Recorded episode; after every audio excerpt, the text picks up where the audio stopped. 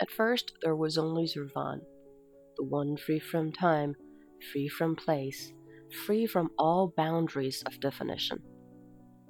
She, he was alone, however, so she decided for a child, and he was called Hurmazd or Mazda.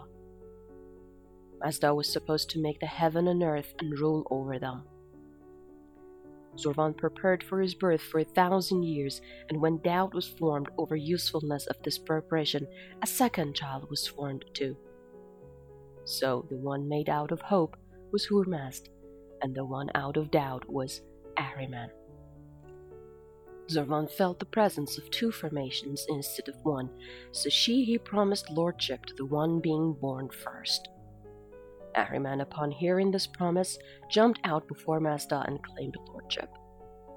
Because of the promise made, Zurvan left Ahriman in charge for 9,000 years, with Mazda chasing him away afterwards.